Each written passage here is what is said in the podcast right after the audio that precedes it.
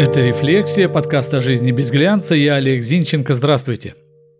Самая удивительная способность, которой наделен человек, это способность к творчеству. Уникальная способность. Берет человек палку и бросает ее в костер. Другой берет палку, остругивает и делает рукоятку для топора. Это уже творчество. Третий берет уголек и рисует на камне сцены охоты. Это тоже творчество. Как говорит энциклопедия, творчество процесс деятельности, в результате которого создаются качественно новые объекты и духовные ценности, или итог создания объективно нового. Есть даже наука, изучающая особенности созидательной деятельности. Эвристика называется. В слово «творчество» мы вкладываем исключительно позитивный смысл. Существует даже классификация видов творчества. Производственно-техническое, изобретательское, научное, правовое, политическое, социальное, организаторское, предпринимательское, философское, культурное, педагогическое, художественное, мифологическое, религиозное, музыкальное, повседневно-бытовое, спортивное, игровое и так далее. А теперь вопрос. Почему мы так безапелляционно считаем творчество чем-то позитивным? Я как-то записал эпизод о жестокости, на которой базируется все развитие человечества, где я аргументированно доказал неотделимость жестокости от нашей эволюции. А поскольку творчество такой же неотделимый от человечества процесс, то логично, что оно в немалой степени направлено на развитие изощренной жестокости. Орудия пыток и казни. Тот, кто их придумывал, были людьми глубоко творческими, причем со знаниями анатомии и психологии. Ведь не склонный к творчеству человек вряд ли мог придумать металлический ящик с дыркой и крысой внутри. На ящик сажали человека, ящик подогревали, и крыса, чтобы спасти себя – вгрызалась в человека через задний проход. Лютая смерть.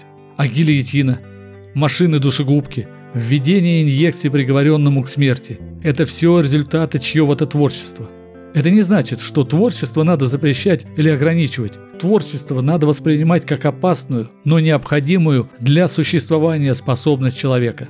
Кстати, те же автоматические инъекции используются и в медицине. Просто творчество не должно быть предметом слепого восхищения – Часто в характеристике того или иного человека доводится слышать «творчески развитый человек». Я считаю, что рассуждение о творчестве надо исключить из описания личности. Это все равно, что говорить «человек хороший, дышит». Творчество присуще всем людям без исключения. Глубина его развития и применения разные. Кто-то свой творческий потенциал направляет на добычу пропитания, кто-то на добычу средств к пропитанию, кто-то на создание пропитания, а кто-то на создание средств в виде новой финансовой системы. Если человечество лишит способности к творчеству, то я уверен, жизнь станет спокойной, бесконфликтной, но короткой.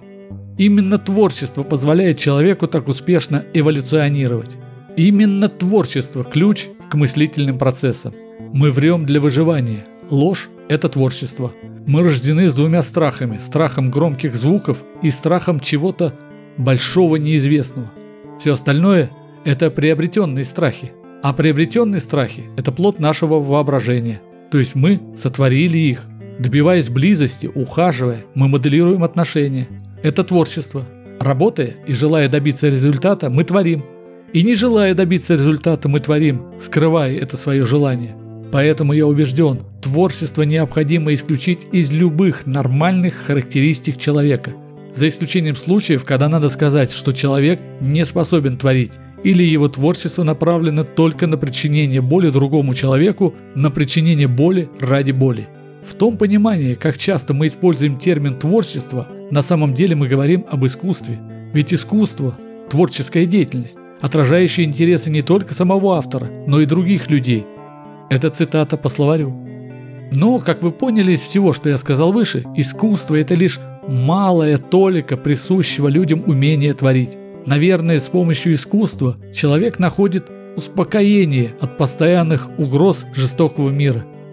Потому что перед произведениями искусства не надо врать, если, конечно, вы не критик. Если вы нашли то, что вам нравится, вы просто наслаждаетесь увиденным или услышанным и отдыхаете. Накапливаете силы для нового, жестокого творчества последующих дней. Так и живем. Это была «Рефлексия», подкаст о жизни без глянца. Я Олег Зинченко. Жду вас в сообществе «Рефлексия» ВКонтакте. Ставьте лайк, подписывайтесь. До встречи. thank you